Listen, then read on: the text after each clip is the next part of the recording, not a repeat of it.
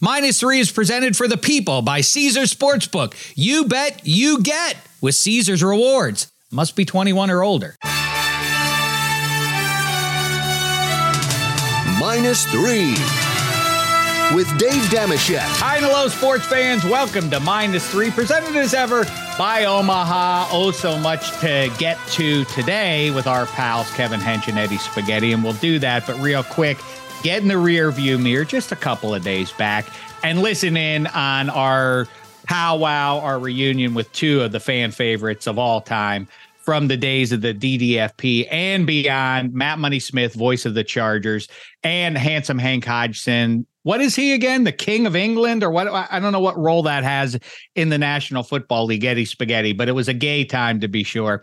Go back and listen to that one at your leisure. I think it'll play just about any time in front of football season. We get in pretty good on the AFC, specifically the Chargers, the Dolphins, and the Steelers, not coincidentally, and beyond. So go back and listen to that one. And now let's say hello to our fellas. There's Eddie Spaghetti back in his usual spot behind the glass and from high atop show business, walking the picket line, or he's taking a break from it right now.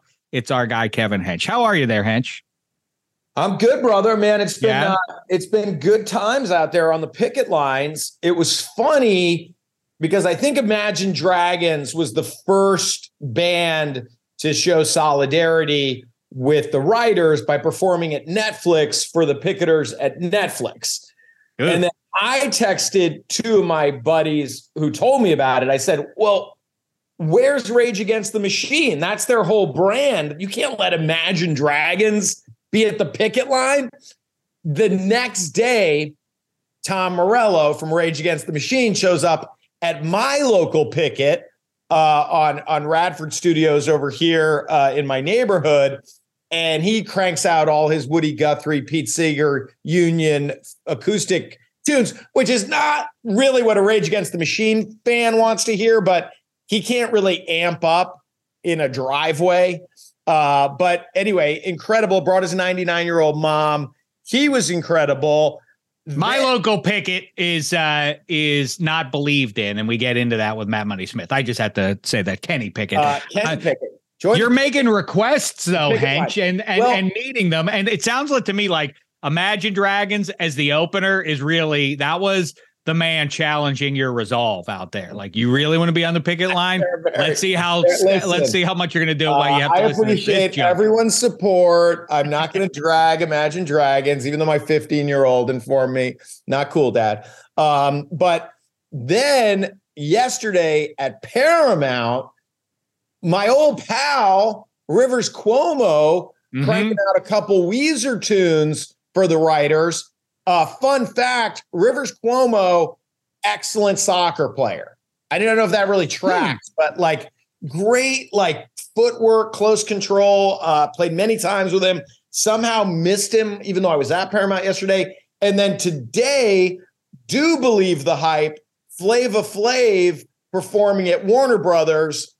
I don't really know what performing means when it's Flava Flav, but uh, uh, for the writers today, uh, tomorrow, there's going to be a performance of Newsies at Disney. I think I'll take hmm. Gigi. So uh, we're we're digging in for the long haul, man. These these corporate suits better be ready to lose forty million dollars a day for a long time.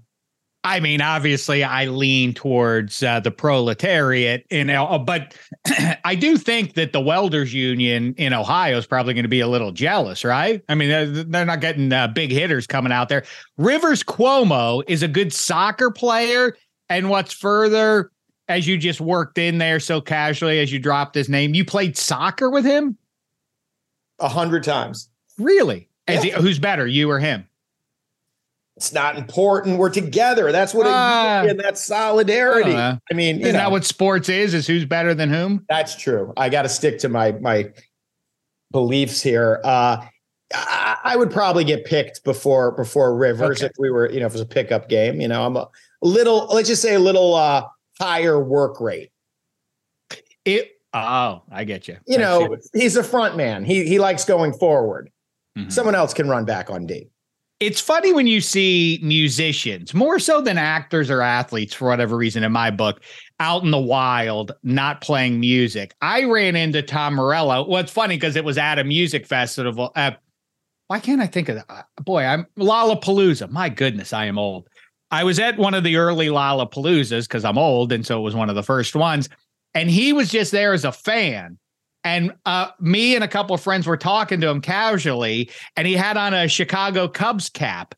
And we were talking, me and the other guy were like, Hey, Tom, what do you think about this? What do you think about that? And he couldn't have been more sort of laid back and friendly. And we're like, Oh, Cubs, you I didn't know you were a big Cubs guy, and so on and so forth. And was so sort of laid back that the other guy was like, How do you go? How do you know that guy? We're like, Tom Morello from Rage Against the Machine, and he couldn't get over it it was very disarming to be around him, not with that guitar in his hand. But we didn't play soccer, so I don't know who's better at that. But I feel like everybody who has a Tom Morello story has the same Tom Morello story, which is like, what a great guy. Which, by the way, as we've talked about, that's your legacy, as opposed to Ty Cobb, three people at the funeral, two of them work at the cemetery. Like, you know, you want to just be a good guy. Um, so he he couldn't be he couldn't be greater. And then to the soccer of it, there's a great Bob Marley documentary. Right. Also a soccer lunatic. Uh, Rod Stewart, I believe, soccer lunatic, as the Brits tend to be. This was fun because uh, we would get we would get like professional players to come out and play with us. But Gordon Ramsay, the psychotic sh- celebrity chef, sure, great soccer player, and an even bigger upset, lovely guy, just lovely guy to be out kicking a ball with. Um, God, man, I'm getting wistful for when I had these two functioning knees. So I've heard. So wonder what would be if you took the entire music community, because now there is a remake of White Men Can't Jump, which reminds me to shout out, don't go against Dameshek. Uh, you know, don't land wars in China and sports again with Dameshek. Don't go against me if I tell you something. I told you the Lakers were going to make the playoffs, and uh, so too did Mark Gunnels. We teamed up against Sal and Martin. They said the Lakers wouldn't make it. They were wrong. They had to dip into the cap of consequences, and the result was they had to dress up like Harrelson and Snipes and white men can't jump and go over to Venice Beach and get it handed to them out there. And uh, so find that on social media, where whichever your favorite one is. That's good stuff there. But who would be so anyway? The musician, I can't think of his name, Jack Harlow. Is is he good, Spaghetti? Do you know anything about Jack Harlow? He's a hip hop guy. Yeah, I think he's like a, a, white rapper, so that is not really my field of expertise. But uh, he is immensely popular right now. But is he good? You don't know. You you have no idea about hip hop. Eddie Spaghetti, a 21st century guy, but you but your music tastes I mean, I, go I back know. to my to when Spaghetti and I when Hench and I were your age. That's the music you like now. Right. I mean, Tom Morello, Rage Against the Machine, Audioslave. I could, you know, even his Night Watchman solo stuff, know plenty of that. But Jack Harlow, again, I know who these people are. I just don't listen to their their content. Doesn't mean it's bad. Just it's not for me. That's what would fair. be who would be what sport would be the best for the musicians of the world.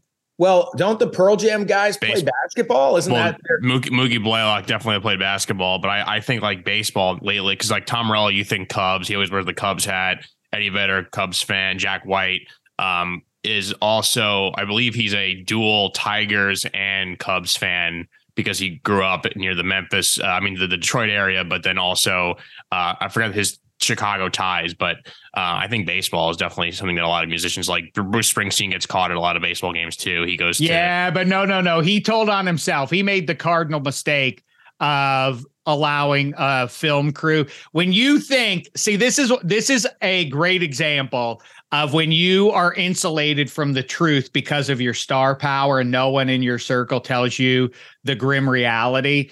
That's what happened to Springsteen back in the mid 80s when he shot that video. Like, uh, what was that? What's the song? Uh, Glory, Days. Days. Glory Days. Yeah. When he throws the ball, when the he throws the ball. ball. Not the not, fastball, he throws a speed ball. Someone should have said, Bruce, it's not called a speed ball. not very good, Bruce. Doesn't doesn't look like you've been doing a lot of that.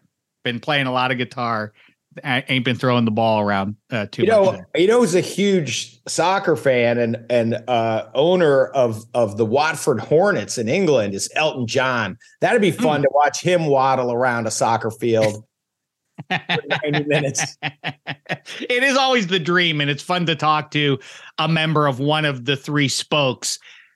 Athletes all want to be musicians musicians all want to be actors and actors all want to be athletes i know I, I, forget if that's the the relationship of the three things anyhow um, I, I, I wish the celtics wanted to be athletes they're just so bored they're so bored by their day jobs they look good for the first half. That's know, something, that was, right? That was Mazzulla's uh, press conference. He literally, his press conference was like, "We were fine." What do you mean? What are you talking about? I mean, for the first half. I mean, we basically we basically split the double header. So I don't know why everyone's saying we're in a 1-0 hole. Like I, I it makes about- me crazy the empirical evidence in front of all of us, and then uh, and then when a coach tries to deny it, like we saw the same thing you did, man. I like don't stop lying to us about this. We, this isn't some mystery that played out behind closed doors. We all witnessed the same thing you did. You don't have to attempt to explain it away. You can just say, "I don't know what happened. That was bad. We got Jimmy Butler. We better match that energy." I don't know. Anyway. Yeah, say, that's a good segue actually to go, our goats, um, because my bad goat is not Joe Mazzulla because it can't be Joe Mazzulla every week, hmm. but I I will say it's a good transition from Joe Mazzulla to my actual bad goat. It, Joe Mazzulla, remember those uh, Castrol oil commercials? Uh, thermal viscosity breakdown. Mm-hmm. Like Joe Mazzulla needs, like, the Heat scored 46 points in the third quarter. Can we just get a number, Joe, where you'll call a timeout? 58 points in a quarter. When, when will you call a timeout? Then the Celtics score seven points to open the fourth, and Spoelstra hits a timeout right away. Like, okay, we got to stem this tide. Uh, so obviously, Joe Maz doesn't doesn't know how to use timeouts. I think part of it, as I've said on this pod, is that he knows the huddle is wired and no one on that team listens to him. So uh, any timeout is just going to be uh, five vacant star the stars just looking at pretty girls in the stands daydreaming, thinking about being musicians, and anything about but basketball. So it's embarrassing to call timeout, but of course it's also embarrassing not to call timeout. Maybe he should do the move. Oh, this can be a perfect transition. It's gonna be like I thought about it. Maybe he should do Doc Rivers' move, which is call timeout, angry, and then you and then you walk out to the middle of the court uh, while you go to commercial with your team, with your assistants the the players sit and feel shame while you pretend that you're drawing up plays. that is a great. What is that move? You're so right. As though you're scolding your children. They they walk away, but the move of not calling a timeout is like also the the curmudgeons, the college level curmudgeons like Boeheim and Knight and those guys at their peaks. They do the same thing. Like they're not listening to me. You do something. I'm just going to stand here like, well, it's your job, man. Why do you do something? Try, try to get in the way is, of this. It is like, you know, bringing in a lefty to face a lefty. It's like one of the three things you have to know how to do. And obviously, this deer in the headlights child. I mean, can you imagine the you know what do they call it the bends in in scuba diving when you just you just mm-hmm. go up way too fast and the decompression, like you know, like he went from the the the, the, the not the top assistant to the head coach and and he and he looks like it. Like it's like, oh my god, this guy came up came up too fast, and and he's got the bends. Um, not my bad goat because my bad. Well, goat- I want to ask you about this though, oh, unless you're moving on from the Celts here. I I, I want to ask you about them uh, specifically. You know, Sal mentioned this on extra points, and I, am curious about whether or not you like this, and I, you should at least vibe to the Heat. Obviously, they're playing your favorite team, so. Um, but they are like Belichick's Patriots, right? You have all these these guys that nobody wanted, or, maybe the the better analogy is the Raiders of the 70s, who really did build a almost dynasty by bringing all these retreads around. You don't want them? Okay, we'll take them. And they and they end up, but you know, Belichick. It is weird that this team is winning games in uh, a superstar driven league. They have Jimmy Butler and a bunch of ho hums and a bunch of like that guy who didn't get drafted. Seven undrafted free agents. I mean, but I think your Belichick analogy is right in that Spoelstra understands the game. He understands what you want to achieve on every possession. You, you just watch, you know, and I'll and I'll, I'll get to Butler in a second because he's my good goat. Ah. I'm sorry if he's everyone's good goat. It's it's pretty obvious in these these days who the who the the the difference maker is in the NBA playoffs. But my bad goat is is Doc Rivers, who who I I enjoy Doc. I I think I love listening to him talk about victimhood. I love, you know, he could just be a public speaker. I mean, he is. But I think it's pretty clear at this point that he branded himself as this incredible communicator with the young truculent generation and has has parlayed it into just hopscotching from one loaded roster to another. Doc never has to do a rebuild. Every roster has two future Hall of Famers on it. Like they're they're ready. Doc's going to get him over the hump. And then he doesn't, of course, because he's he's six and ten career in game sevens, six and sixteen in his last twenty two closeout games. Like truly, the uh, an unprecedented record of failure when it matters. And he'll be on the short list right? He'll get all the all the teams that are like, oh, we just had Doc Rivers, and it's really an amazing achievement in self branding. I've branded myself as this guy, but mm-hmm. to your mm-hmm. point about like this isn't taking place in private. We we see what happened when your loaded Clippers were up three games to one against the Rockets. We saw you blow that. He's you know he's blown multiple three one leads, and then if you watch if you watch the five minutes of the fourth quarter of game six, Sixer Celtics, that's not a well coached team. You're not well coached. Like, hey, uh, do you want to suggest that the MVP touch the ball?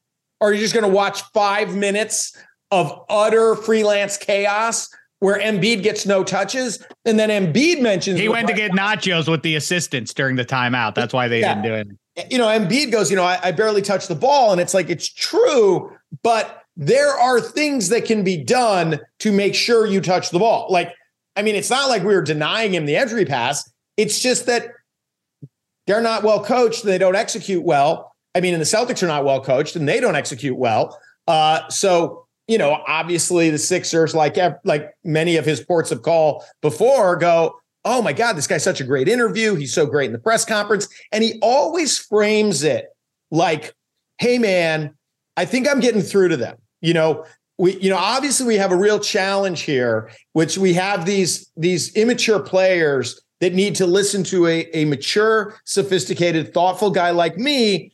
And if it fails, it's obviously because nobody can teach these kids. Meanwhile, it's like you have the MVP, the leading scorer in the league, the leading assist man in the league. Tyrese Maxey is a handful. Tobias Harris is a good player. And once again, you can't get out of the conference semifinals. And at a certain point, we have to go, you might not be a good coach. You might be bad at your job. And so I love him. I, I think he's a great person. I just think he has pulled off an incredible grift on the NBA by I, convincing everybody he's a great coach. You this is exactly right. You know, Keyser Söze convinced the world that he didn't exist, and that was a great deed. But I think the thing that we all have within our reach, I have tried to convince other people to try this before.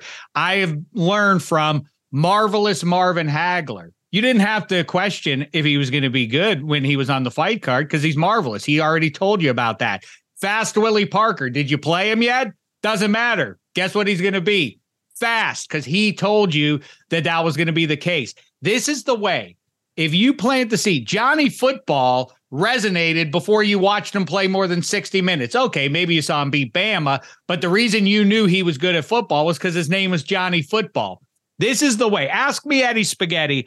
At, you're my boss at work. I'm sitting in my cubicle doing my numbers or whatever I, I have to do. Say like, how you doing, Dave? I, I'm asking you, how you doing, Dave? Oh, I, I didn't see you there. Busy. But what else is new? you tell people how hard you're working. They don't know. They don't know if you're working hard or not. Just when you interact with the boss, let them know you're grinding away. You know, that's what you're up to. And they don't, people are too busy. They're, they're everybody's a narcissist. They, they don't have time to investigate if you're act. This is what Doc Rivers has done to the 21st century of pro basketball. And it didn't work this particular Jedi mind trick. But in the post game, did you hear after they, they lost again, didn't get past the second round? Once again, like he was talking about, hey, we took strides. This was an important step on the ladder. Like it's process year number 48 or whatever. What are you talking about? Progress. But I also have to say, the only pushback I give, and Doc's record is what it is in big spots like that, and is, uh, but the other guy who deserves a shout out here is James Harden must love the existence of Kyrie Irving because were it not for Kyrie, the conversation would instead focus on James Harden. Like, how much more evidence do you need, everybody? Yeah, he can fill it up. Yeah, he's a dynamite scorer and an impact player, but you don't want him on your team. What more? What more do you need to see from James Harden? And now it sounds like the Houston Rockets, who maybe need an attraction or some shiny keys to attract a fan base. But outside of that, if you're a contender, why would you be like, oh, you know, um, you know who we need is is James Harden is uh is an absurd take. So yes, I uh I agree Doc deserves most of the blame, but anybody who duped themselves into thinking like, yeah, we have, we have a title. And you know what? I bought it as recently as a week ago. It was like to your point about the depth of the Sixers, like, are we sure that the Celtics are a better roster or a better rotation than what the uh than what the Sixers are throwing out there right now? And undone by I think a combo of James Harden. And the defenders of James Harden that's the that that's the group that I'm fascinated by right now. What is it like? Hey, he had. Did you hear Kenny Smith? Is that who said it? Like, well, he had two good games in the series. What he's a, he's he's isn't he supposed to be one of the like ten best players in the league? He's a former MVP. Two good games in a seven game series is not uh, is not suitable. He, he shot a, he shot under twenty eight percent in seven of their 11 playoff games. What are we talking about? What are we, what, talking, what are we talking about? with this guy? He's yeah. A, he, he's a, well, now he's a coach killer. Um, it is wild. If you, if you hate the super team by text of the NBA, hey, buddy, hey, buddy, uh, who do you want to play for? Like, where do you want to live? Like, oh, right, you got a side piece in New York? Well, let's all play in Brooklyn. Or like, hey, South Beach, want to all play? It's like, it's, if you hate that, this spring was so fantastic for you because hmm. Kyrie goes to Dallas and and you know I, I, forget we talked about their probabilities. Like they had a 70% probability of making the playoffs when he arrived and it just went straight down every game he played and they didn't make the playoffs. Then uh, obviously Harden one of the you know reasons he has the 45 point game he has the 42 point game and then five terrible games uh, so that he's one of the reasons the Sixers lose and then Durant, uh, you know, on the wrong end of an kicking again after getting swept last year by the Celtics. Now he's getting run out of the building uh, by the Nuggets, and it's like, oh, this ended terribly. Obviously, didn't work in Brooklyn. Then all the pieces went there. You know, I want out of here. Then their new place of arrival had a terrible end. So it's quite quite a delightful uh, post mortem to those. Uh, uh, what, I mean, but, but why is it so hard for people to do the math? Like, who are the common elements in these in these horrific end of seasons? Uh, and like, it's pretty easy to see who they are, and yet we're we're about to enter into that phase where people are going to be excited about. I saw on ESPN um Kendrick Perkins talking earlier this week about and not kidding around. Like, hey, the jury's in. You better get it up there in Philadelphia. James Harden is not going to get you to a title. You know they should go over, uh, go after who's an unrestricted free agent, Kyrie Irving. What? What the hell are you talking about? What? What? What? what? Anyway, continue. Well, I will say this about Kyrie: as as awful as he is in so many ways, he's never going to shoot under twenty eight percent in seven out of eleven games. I mean, the guy can shoot. Like it's it's the everything else that's a problem. But Harden doesn't do the everything else, and he shoots terribly. So so Harden obviously an honorary bad goat with Doc Rivers. This week's bad goat, the good goat. When you watch Jimmy Butler, and I you know I, I have some real Heat haters in my various threads, and like it's hard. Like you shouldn't hate an eight seed. Like like they're an incredible story. But imagine how much you would li- love Jimmy Butler if you were a Heat fan. Like if you just put yourself in that mm. place for three minutes. This is a guy who who goes, okay, it's a new possession. You know what I'm going to do? I'm going to concentrate on what my goal is on this possession, which is typically on offense to get a good shot and on defense to prevent a good shot. And I'm going to do that on every possession that I'm on the court. Now, you watch the Celtics get up 13 and you can see it on your TV. Like, oh, whew. Oh, thank goodness our work is done here. We're up 13 at home. Crowd's going nuts. They just like they they just start daydreaming, settling. Jimmy Butler, meanwhile, is like, I'm gonna, I'm gonna get a good shot every time down or get a good shot for a teammate, and I'm never gonna take a possession off, and I'm never gonna be in a rush. You know, both Jaylen Brown and Jayson Tatum have these kind of like semi out of control drives where like any kind of a double team will strip them. And, you know, obviously Tatum had the catastrophic three possessions in a row that I really haven't, I don't think any of us have seen three turnovers quite like that above eighth grade. it really was wild. He he jumped in the air and landed in an NBA playoff game. That was a grown up. oh my God. So Tatum and Brown, like they're always on a knife's edge with possession. You know, Tatum obliterated the NBA record for turnovers in one playoff season last year. Um, Butler, the opposite. Never in a rush, never out of control, just measuring, measuring. Remember when Le'Veon Bell was at his absolute peak? Obviously, you do. And you're like, how can he wait so long to pick his hole and average 5.2 yards a carry? Like everyone else is hitting that hole full speed. And he's like, I'm just going to take a second and see what happens. And it just worked. Butler has got that deliberate, slow, now fast, now slow, but like he's just, it, it's it's incredible when everybody knows what they're trying to do that they can't stop it because Jimmy's too good. And there was one moment, it was late in the first quarter. Marcus Smart closes out on Jimmy Butler at a foul line extended mid range jumper. Jimmy knows it's off right away. Marcus is done participating on defense with the contest. Butler goes right by him, grabs the rebound, and the Heat end up with a bucket.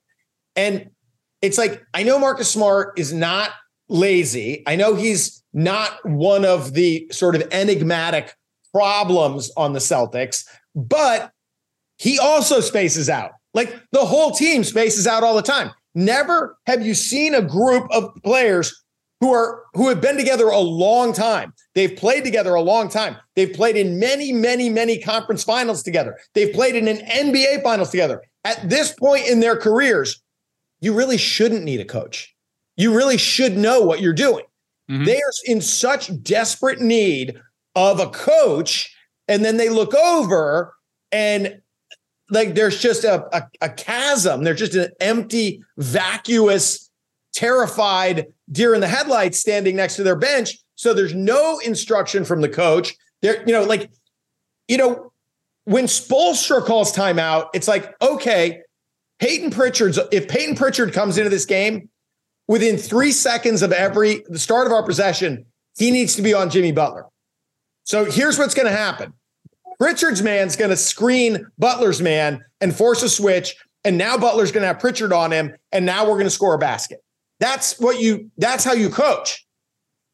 You cut to Mazzulla in a timeout. If, you know, I mean, I swear he sells his unused timeouts on eBay. Like, what is, what is he keeping these things for? Um, you cut to his timeouts and he's like, hey, man, we got to be better on loose balls.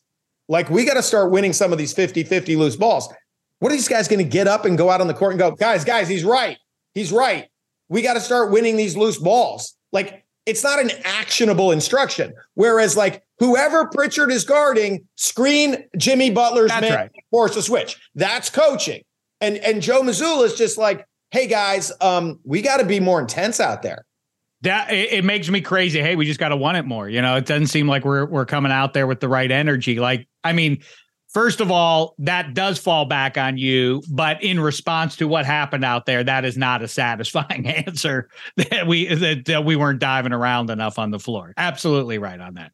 And and Butler to just finish off my good go to the week, like you know, I mean, Budenholzer, you know, did a terrible job, obviously, at the end of that series, the Bucks Heat series. But you know, that Butler catch and convert at the buzzer to force overtime. It's, it's just a historically great play. And then yesterday, it wasn't the circumstances weren't quite as you know dire.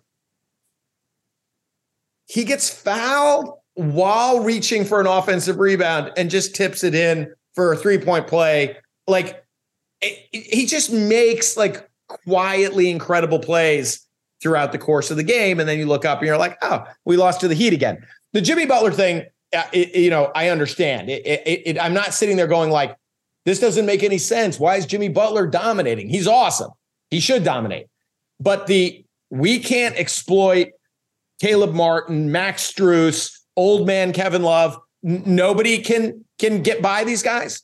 Nobody can like when Max Strus is guarding Tatum at the end on the first of the three consecutive turnovers.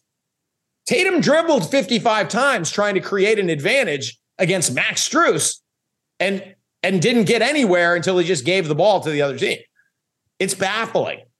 One, um, I wonder where Brad Stevens is on all this. This is his choice. And so if the Celtics lose to the Heat, if you go to the finals, are you really going to move on from Mazzulla? I don't know. But I do think you could make a reasonable case that we can do better, especially with the pipeline now washing coaches ready to take a job. I mean, wouldn't you rather have Monty Williams at least? I mean, there there are a number of good names out there. The musical chairs of head coaches is interesting too. So wait, you think you can do better than the grown up with a driver's license who drives the bad news bears in breaking training? Like what what what would he's I don't know what Mazzulla's quality is. They don't play hard for him. They don't listen to him. He's not an X's and O guy. He doesn't, he never calls timeout at the end of a game because, like, why? Because when he does call timeout, our after timeout stats are terrible. So you're like, uh, if we if he doesn't call timeout, we're gonna lose a close game. If he does call timeout, we're gonna lose a close game. So it's like, yeah, I don't like what how about Hubie Brown? I mean, anyone who's anyone who's alive Jack Ramsay isn't alive. He would be better. Yeah. I think, you know, I think you're talking about Bill Devane, if I'm not mistaken. Break it. He took over for Matthau. I just watched uh, Buttermaker and Company. That original Bad News Bears is gangbusters. One, two, Bill Devane, breaking training, not gangbusters, even though they end in the in the Astrodome. Gangbusters, Marathon Man. Yay or nay, Hench? A great oh, picture. Incredible. Have you seen that, Hench? Uh, spaghetti? Uh, no, I'm not. I don't even think I've heard of it. I think you'll oh, like it. Track it down. You'll enjoy it's it. so good, and and those movies, especially because it's very atmospheric, they tend to be slow for a young, wired brain, the way your brain's wired. But I just rewatched Marathon Man recently, and you know there is a there is a whole terrifying sequence with Laurence Olivier that is, you know, it it's a famous scene. Obviously, is it safe? Um, it it will stay with you, spaghetti. It will stay with you if you. Yeah, if you're clean and you don't know if it's not in your world, that is it safe and all of what happens. Go watch that. Get back to us on the other side. The only thing that'll bum you out is as a minor distraction is the one thing that's gotten better in movies is that when somebody gets shot or stabbed, it I, I, mean, I guess I don't know what that really looks like, but it seems to portray it more accurately than what 70s movies do. Like the ketchup stain of blood is distracting to me now. It's like, what the hell? You couldn't do better. You didn't have more budget um, for uh, for the special effects there. All right.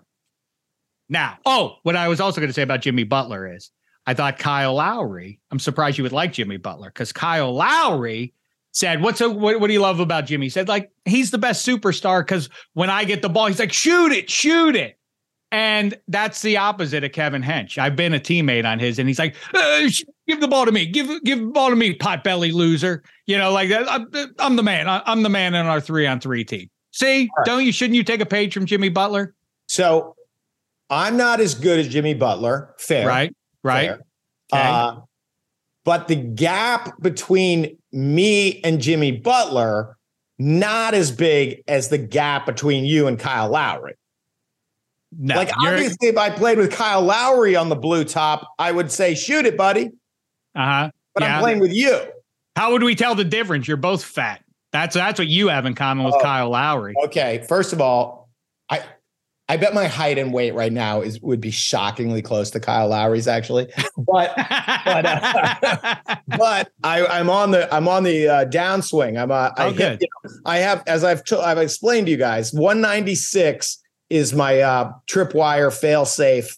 Alarms go off at 196, and then I and then I start dialing it back. Yeah, you're a smaller man. What are you? Five foot nine?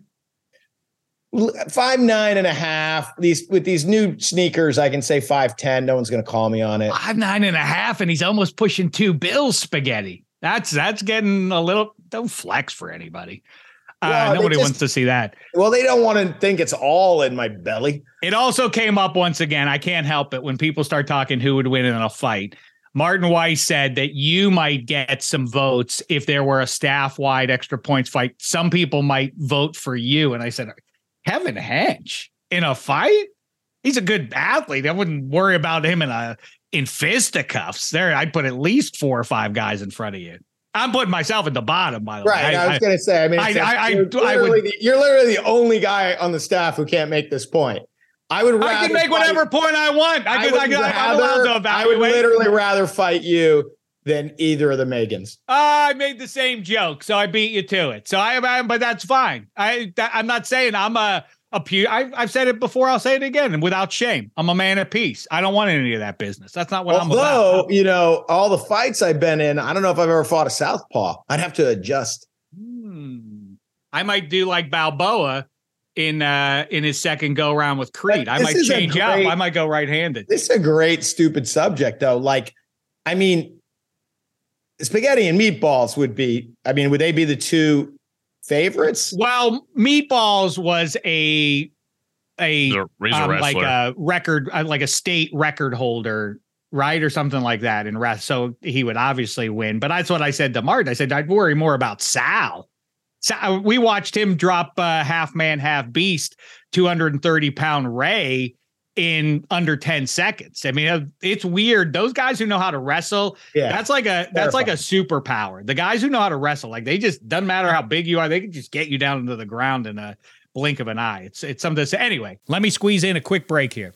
Let me ask you a question, Eddie Spaghetti. Why should you bet with Caesar Sportsbook? But before you answer, Two words, Caesar's rewards. Those are the two words. Every bet brings you closer to the types of benefits only Caesars can offer. I'm talking about hotel stays, VIP experiences, sports and concert tickets, even more than just that. It's not only an app, it's an empire. 21 plus must be physically present in Arizona, Colorado, Illinois, Indiana, Iowa, Kansas, Louisiana, Maryland, Massachusetts, Michigan, Nevada, New Jersey, New York, Ohio, Pennsylvania, Tennessee, Virginia, West Virginia, Wyoming, or Washington, D.C. Sports betting is void in Georgia, Hawaii, Utah, and other states where prohibited. Know when to stop before you start. Gambling problem, Illinois, Maryland, New Jersey, Ohio, Tennessee, Virginia, West Virginia, Pennsylvania, affiliated with Harrah's, Philadelphia. If you or someone you know has a gambling problem, crisis counseling and referral services can be accessed by calling 1 800 Gambler or Maryland, visit mdgamblinghelp.org or West Virginia, visit 1 800 gambler.net. Arizona, call 1 800 Next Step. Colorado, DC, Nevada, Wyoming, Kansas, affiliated with Kansas Crossing Casino, call 1 800 522 4700. Indiana, call 1 800 9 with it.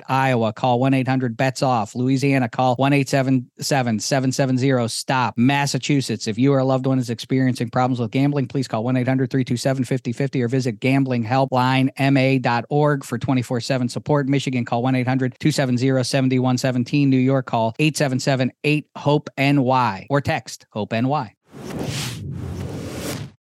Hi, it's Mike Greenberg letting you know ESPN Bet is ready to take you through all the biggest sports moments this spring. The official sportsbook of ESPN has exclusive offers and markets from Scott Van Pelt, Stephen A. Smith, and me, plus many more. From the playoff intensity to finally getting out to the ballpark, there's no better time for sports fans. Sign up today. New users get a bet reset up to $1,000 in bonus bets if your first bet doesn't win. Download ESPN Bet today. What a play! Must be 21 plus and present in select states. Gambling problem? Call 1 800 GAMBLER. Terms and conditions apply. See app for details. With everyone fighting for attention, how can your business stand out and connect with customers? Easy. Get Constant Contact. Constant Contact's award winning marketing platform has helped millions of small businesses stand out, stay top of mind, and see big results fast. Constant Contact makes it easy to promote your business with powerful tools like email and SMS marketing, social media posting, and even events management. With Constant Contact, you'll reach new audiences, grow your customer list, and communicate more effectively to sell more, raise more, and fast track growth.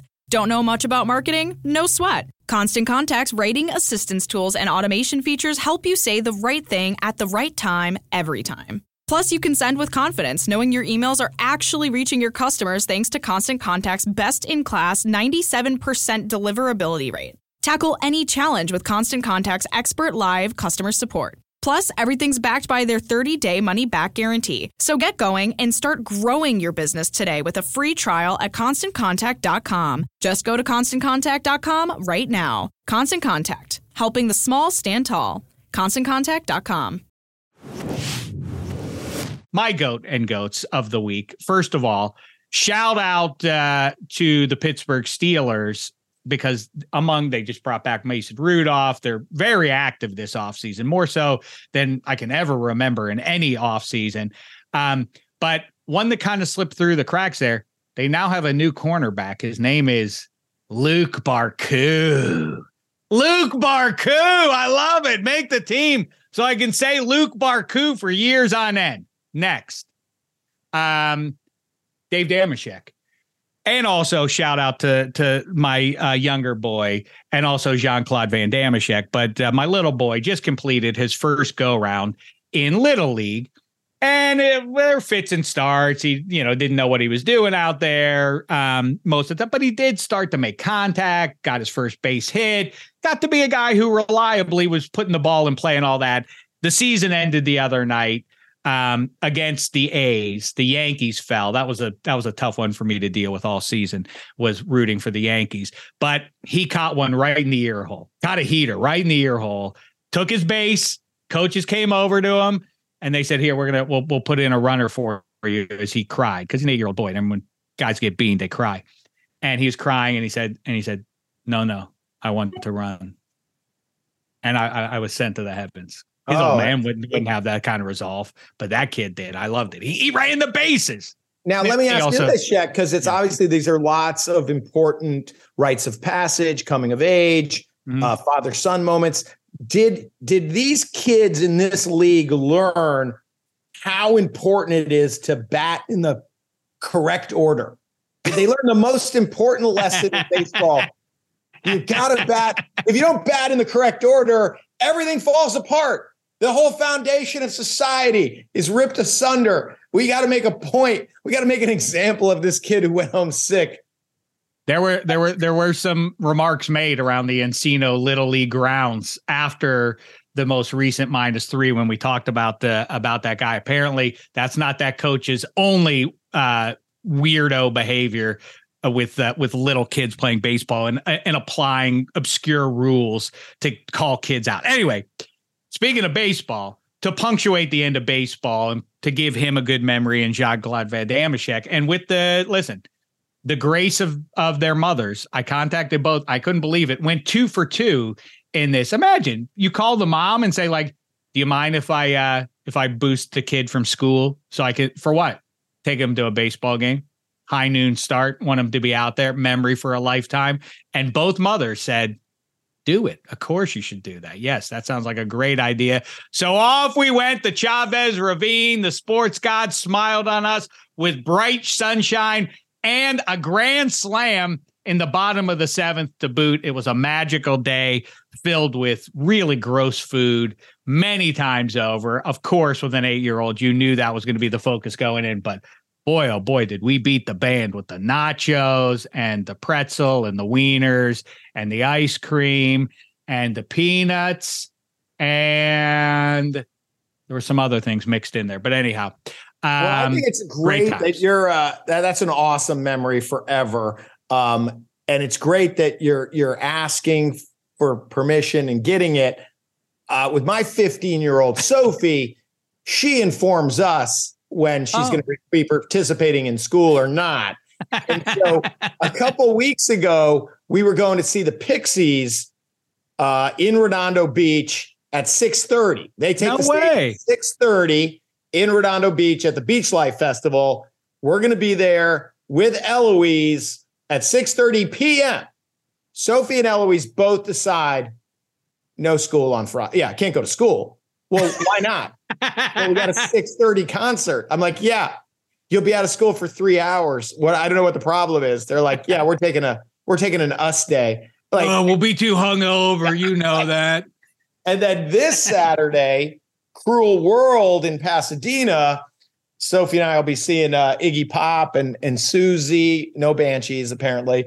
Uh, Billy Idol, Echo and the Bunnymen.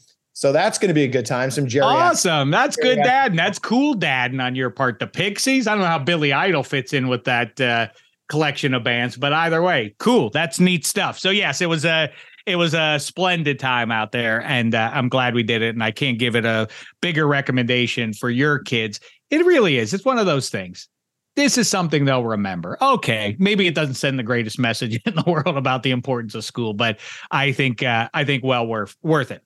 Um, School is dumb. I I I think it does send the right message about school. I think it sends the exact right message about. I don't know why I even I don't even know why I even tried to say something nice about school there. It What are we doing? That. Hey, go go go stay in this cage for seven hours.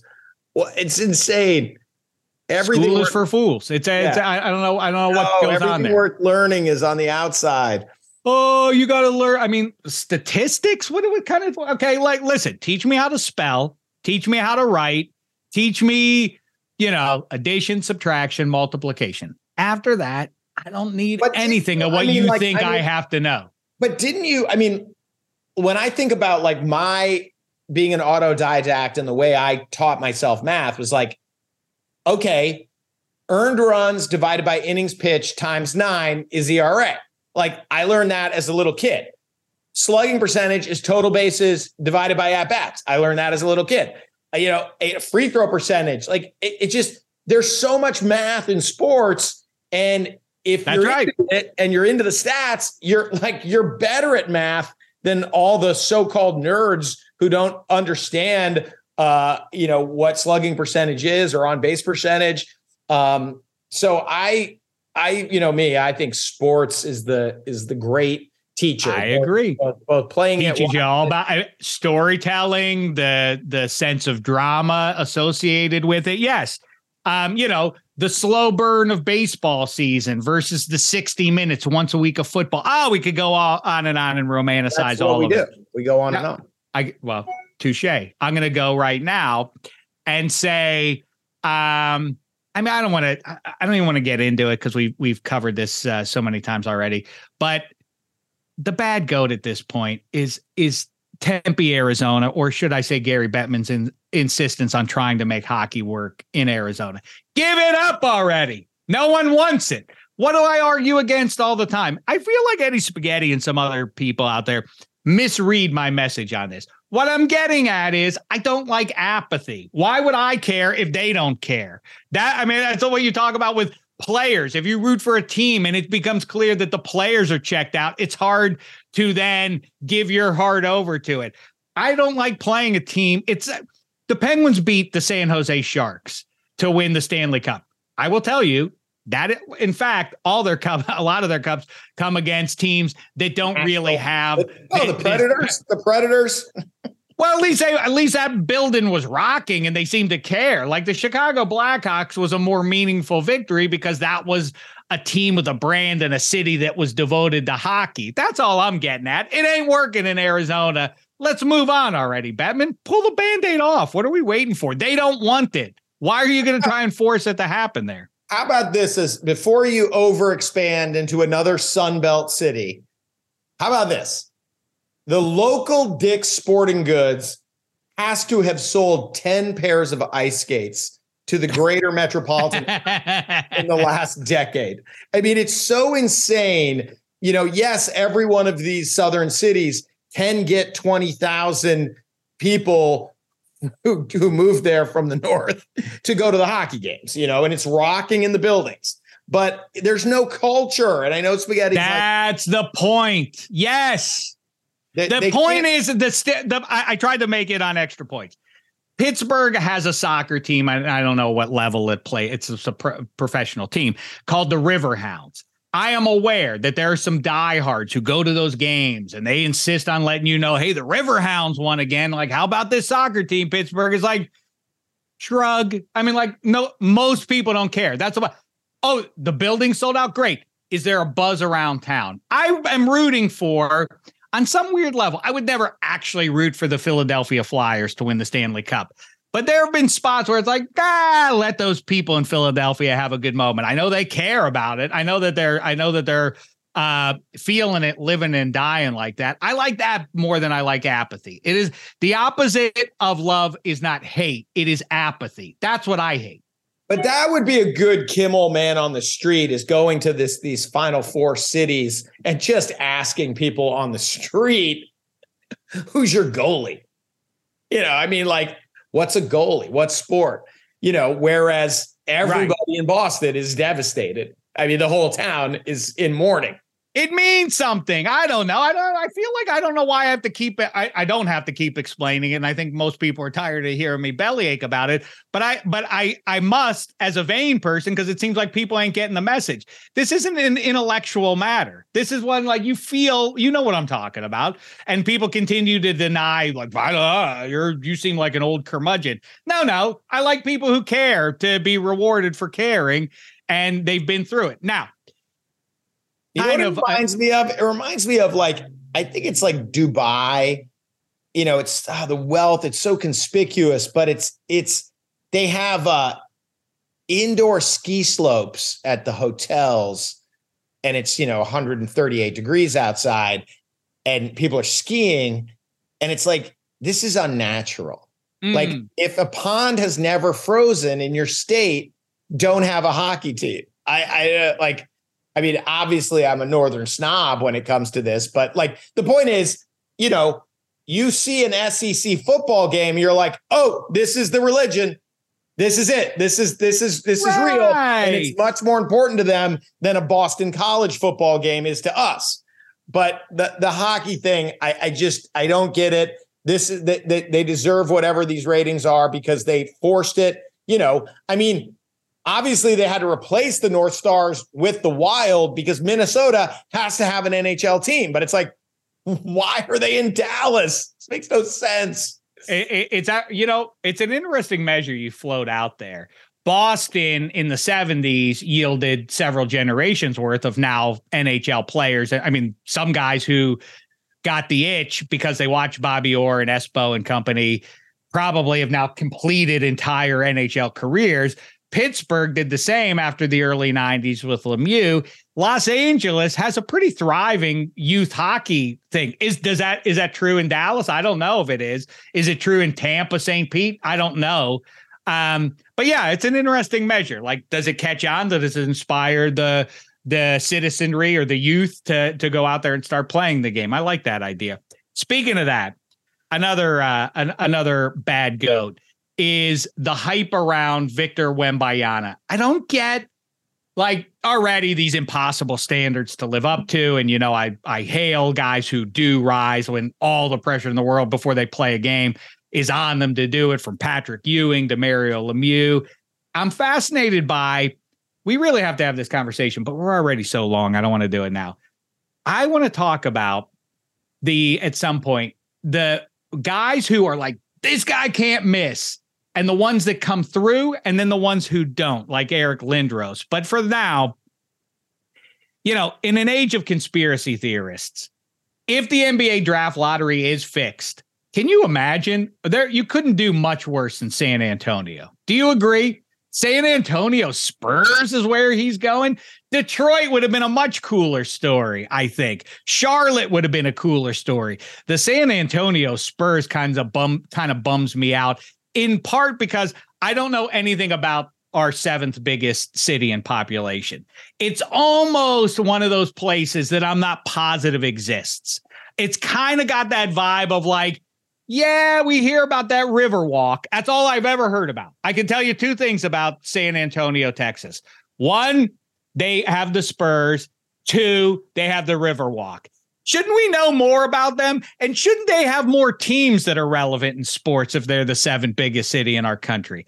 I'm very confused about this. And I'm a little bummed out that it's sort of like my first measure is Connor Bedard, the can't miss kid now, is in Chicago, which is good for me, for all of our teams, because he's in the other conference.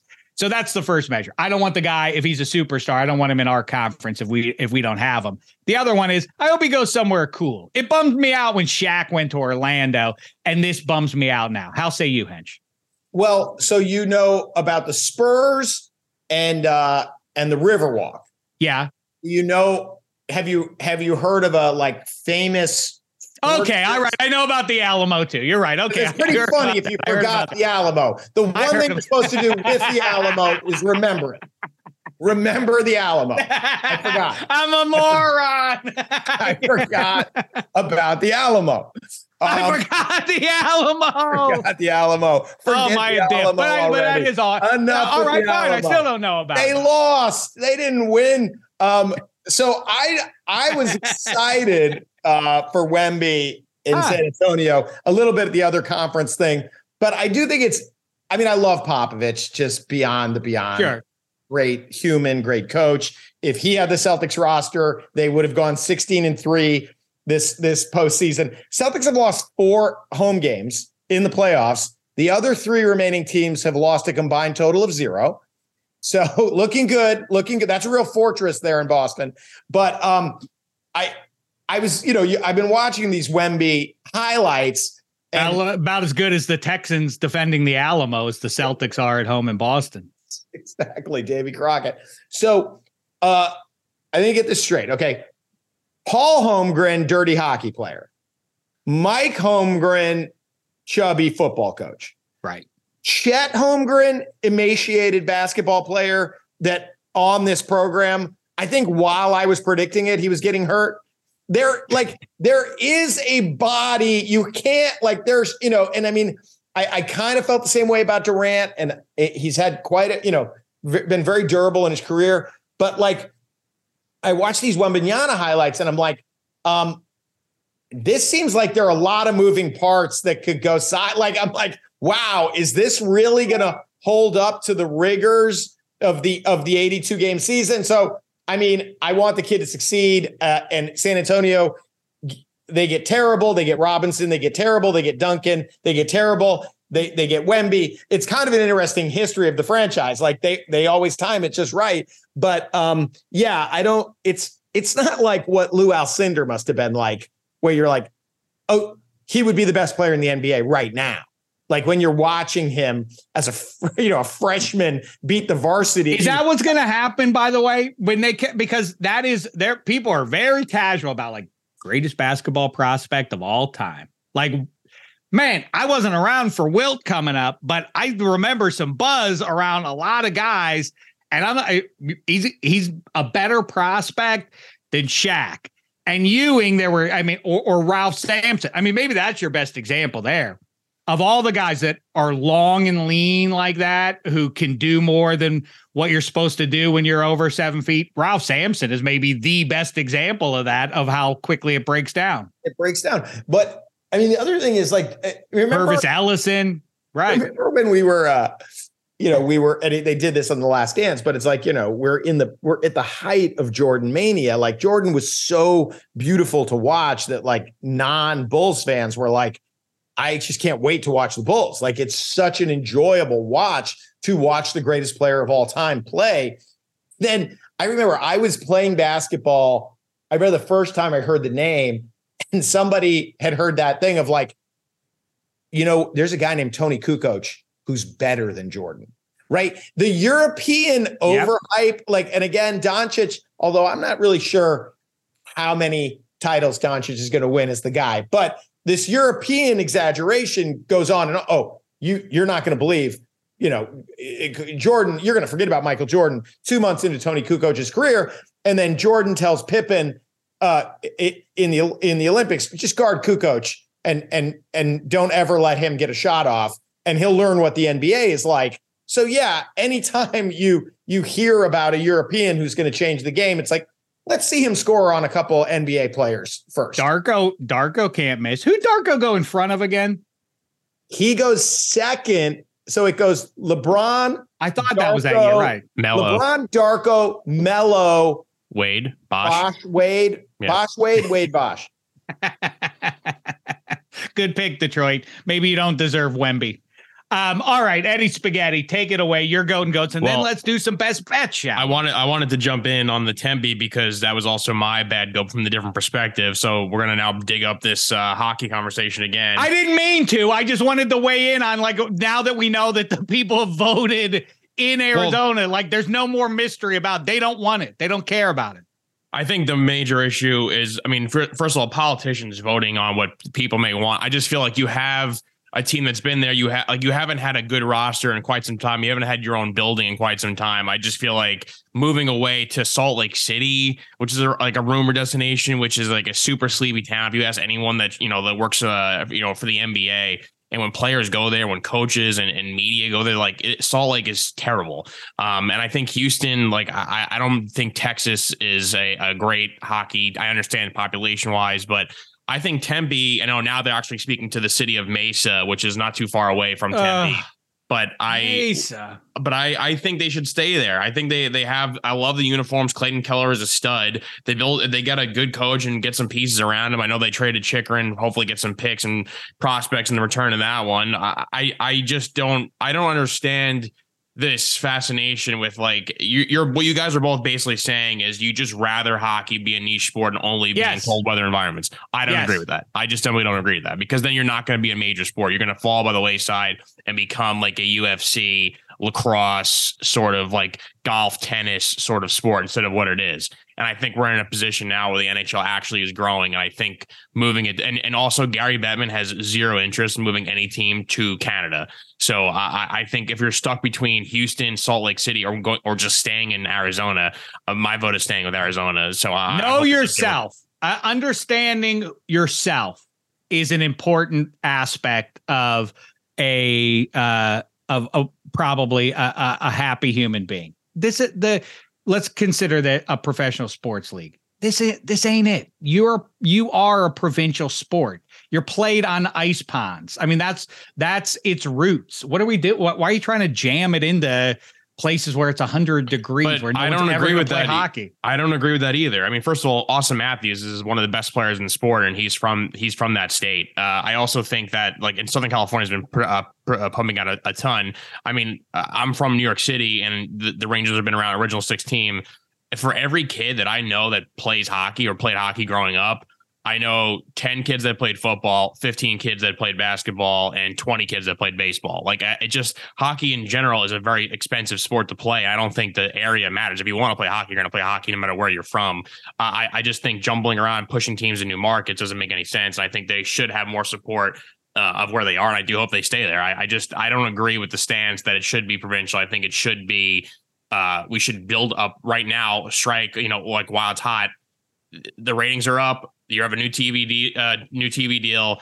Uh, I, I think we've we've hit on some expansions, and I think that there is a chance to revive this Arizona thing. But I, Oh. I, I'm like so tired of talking about this. Yeah. Okay. We don't have to talk about it anymore. Here's the. But I will say this. What I, I did catch something last night. There's a commercial running because you mentioned the positive coverage on TNT.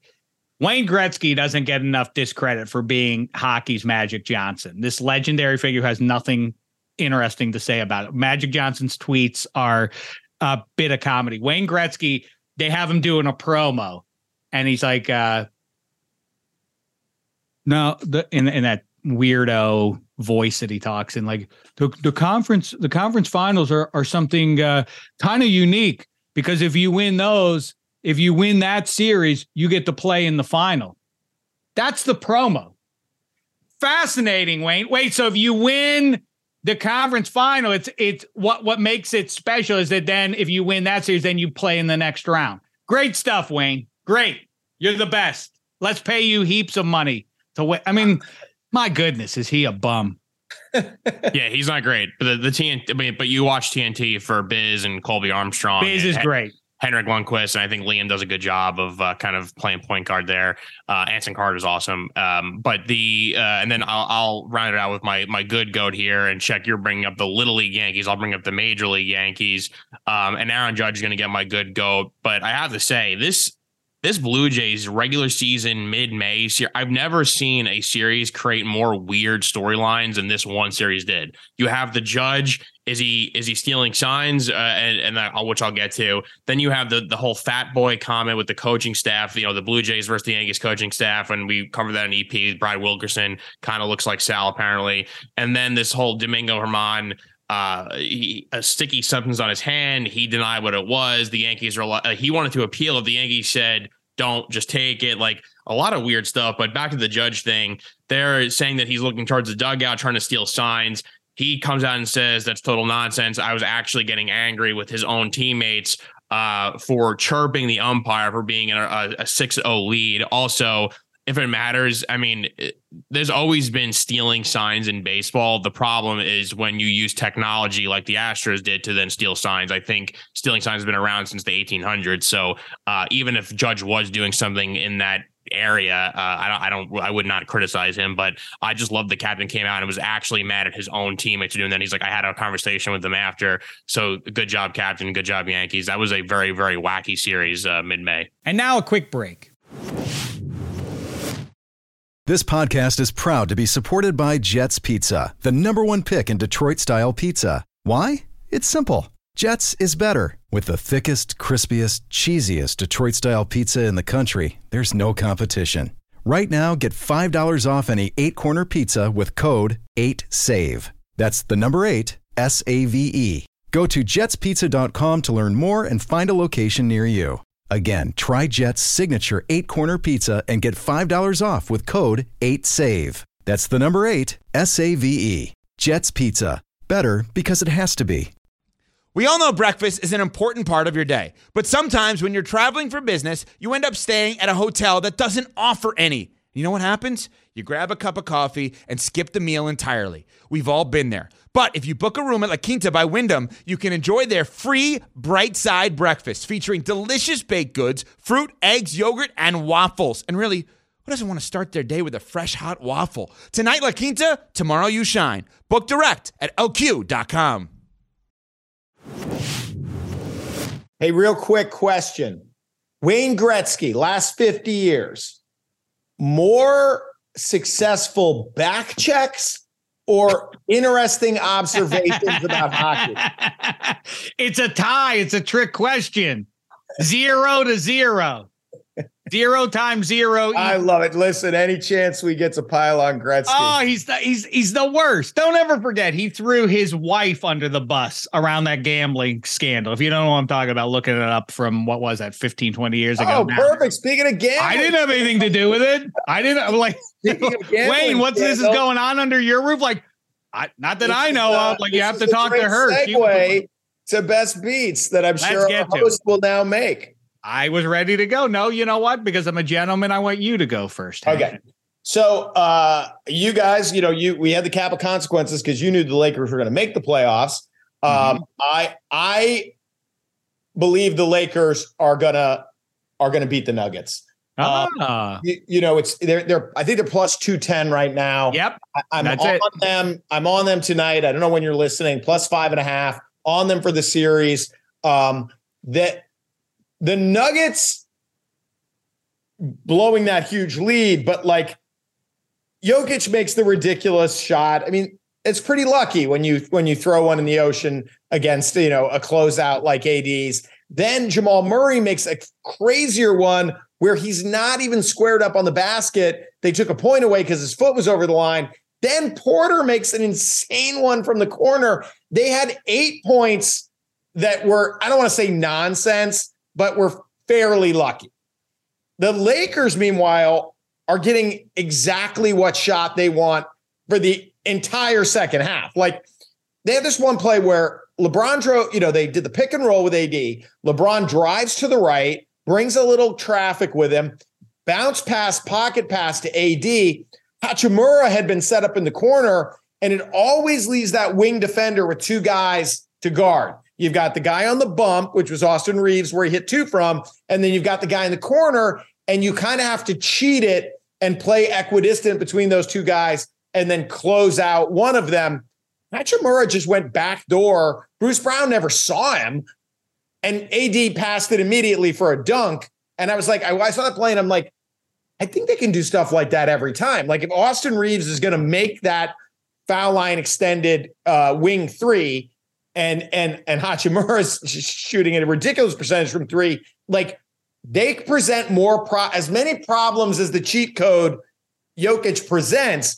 The Lakers present five problems. Like I agree. And, and then you know Hachimura checking Jokic head up in a way that allowed AD to be the back line of defense is like, oh, that's very problematic. So I was like, you know, I came away from game one being like, the Lakers are better and deeper. And so if you can get, you know, you know, plus, you know, if you can get over two to one on the better team, that seems like a, a best bet. Uh, I like that. And I also bet. will say, I, you know, philosophically going into these playoffs, I said the Suns are going to win it because you have two A plus scores. You don't need uh, anyone else. I was proven wrong on that. You watch the Lakers, what they have is they have a bunch of B level scores. You don't know who can kill you on a given night. That's just a handful defensively in the NBA just because you don't see it very often. But but to your point, the Lakers legitimately have five or six guys who can drop 15 or 20 on you in a given night. Um, including D'Angelo Russell, and it's yeah, and it, it, and it's no longer a surprise when those guys make a big shot. Like you're just like kind of getting used to it, and they're getting used to it, and uh, so so that's a best bet.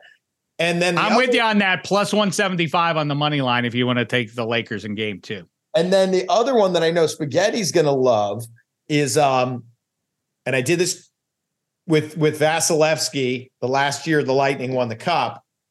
Jake Oettinger is plus 1400 to win the Conn Smythe. Mm-hmm. Uh, Spaghetti has been way out in front on the Stars uh, uh, from before the playoffs started.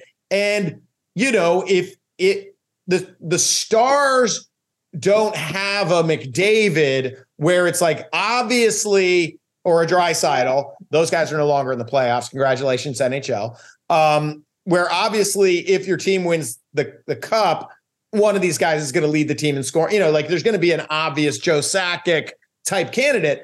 The Stars feel like the perfect team to bet on the goalie to win the Conn Smythe, and he's plus fourteen hundred. It's I a great. I, I think that's a great play. I also said the other day, um, you know, Jason Robertson, for as much as he's lit it up in the last couple of years, has done nothing these playoffs. If he catches fire, I'll I'll attach to that. The Stars is an interesting play to win the cup from here on out because their best goal scorer hasn't been scoring goals all spring long. And I'm inclined because I'm I'm I'm a glass half full human being. I think everybody can agree on that. Um, the chance that he emerges in these next few games maybe gives them the inside track. If he starts to hit the gas a little bit, egad. So yes, I'm with you on the stars and spaghetti. Who again, shout out, he picked them before the the whole thing even started. Yeah. Before you go, Hench, quickly, Celtics Heat game two. Heat, I mean, plus nine the Celtics are the Celtics are given nine points after what we just saw. I think you got to take the the Heat, although that feels so seductive that maybe I should go against well, my instinct. You know, it's funny no. because it, it, the interesting thing about that number is um, the Celtics lose all the close ones. They they they can't. They just in, incapable of executing an offensive play when it matters and incapable of getting a stop when it matters. So you you don't have to worry about the Celtics winning and not covering. So if you think the Celtics are going to win game two, go ahead and give the points because they're going to win by 17. You know, it's like a weird number. Like it's mm-hmm. like they're they're they're not going to win by four because then they'll just lose. so bet Heat bet Heat money line or Celtics to cover. All right, good stuff from you, Hench. As always, uh, I know you're going to head back out to the picket line. Um, be well. There he goes. The great Kevin Hench, everybody. All right, Eddie Spaghetti, lay it on us. Your best bets going into the weekend here. I want to give out the Stars over the Panthers plus 700. Um, and that's in the Stanley Cup finals. I want to give that out now to get good odds on that. And and just to piggyback off of what Hench is talking about with the Stars and Oettinger, I have to say, number one, I mean, out of all, like every goalie basically in this pl- the playoffs has been flip flop with their backup. Uh, not not the stars. Oettinger's been the guy, and the and the defense in front of him has made it a lot easier. I know you're talking about Robertson not being great, but he's been uh, good, especially defensively, and having guys like Heiskanen has been awesome, and Suter and some veterans there. Um, life's been good for him, but you know, there's a great article in the Athletic that has uh, they they anonymously interview a scout and a, an executive and a coach um, to make the picks for the the series, and they're saying that like, yeah, the the Knights are basically the Kraken, but just with better players. So I do think that that series may go seven. Um, I do really like the the Stars roster. I think they are deep, and like you said, if Robo heats it up, uh, and they already have secondary scoring from guys like Seguin and Benn and, and Pavelski, um, I think that they have a, ch- a chance to to really uh, pass them and then to win the cup. That's why I'm picking them. And then you know the Eastern Finals the Panthers they topped the best team. Like they've versed the team that has the best defense, the best goalie situation, uh, forwards that play both ways, and they got by that. The Hurricanes, the Islanders. I hope you know Meatballs and the Scully family don't listen to this, but you know they just were not an impressive team. I know they made the trade for Horvat. They can't really score. They just relied on Sorokin. Obviously, the Hurricanes get by that. The Devils, say what you want about the high flying team. They scored a lot of points. I understand that. And, and Hughes had a great season. But if you watch the Devils play, they are a one-dimensional offense, and they they attack you on the rush. They're much like how Edmonton Oilers play, but they don't have the same uh, in-zone offense creation that Edmonton has, especially on the power play. So I'm not shocked that the Hurricanes, even missing, um, you know, Svechnikov and Teravainen, who is returning, uh, they got by that. I just think with this Panthers team, like they're just so hot offensively, and they have so many ways to beat you, and they're just going to be. It's an onslaught, and it's going to be overwhelming. And plus, Bobrovsky's, you know he's a streaky goalie, but he's in a good streak right now. Uh, two-time Vezina winner, so I really do like the the Panthers to to go past them. But when these two teams meet, I just think that the Stars are they to me arguably one of the most complete teams that entered this playoffs. Um, so I am going to stick with the Stars uh, plus seven hundred right now. Bet that uh, hopefully plus seven hundred really fu- is a is a fun play for the exact final. Um, I go against you there though. I'll go with the the Canes because of that's where we disagree. Is on Bob. He's had some big flame outs in big spots. He has been very good this spring though. Yeah, I mean he's he's always been a streaky goaltender, and uh, again back to that article, they're like if he's if he's staying in this hot streak, he arguably could be you know he is one of the best goalies when he's playing well, and it's not like if they had to switch back to to Lyon, they could easily do that because he is like he proved himself obviously in that first series, and um, but I, I do see this Canes. If you want to watch uh, high scoring, fun, fast paced hockey, I think we're are going to get a lot of like four three five four games, a lot of close I games. I, I, think it will probably also go the distance. I think these we we have two potential seven game series here because I mean look at the odds. I mean it's just so even across the board. Um, any ma- any combination of matchups uh, for this finals would not shock me. So it's going to be a lot of fun. All right, listen, great job there. Uh, another couple of great shows from the minus three game this gang this week. Uh, we appreciate all the notes. Drop us a line at minus three pod if you're so inclined. Let us know what you want to hear more of, less of, your thoughts, who's right, who's wrong, all that. Like I said at the top of the show, great episode with Handsome Hank and Matt Money Smith. Go back and listen to that. We deep dive on the AFC. I thought it was a pretty interesting conversation, plus some hooey and applesauce as always, mixed in there. Um, all the way over the Extra Points Network, putting out some great content right now as these two playoffs come down and we get ready for the NFL, all the rest of it. Make sure you're checking out all that great stuff. And on the other side of the sports weekend, we'll talk to you. Until then, thanks so much, sports fans. It's been a thin slice of heaven.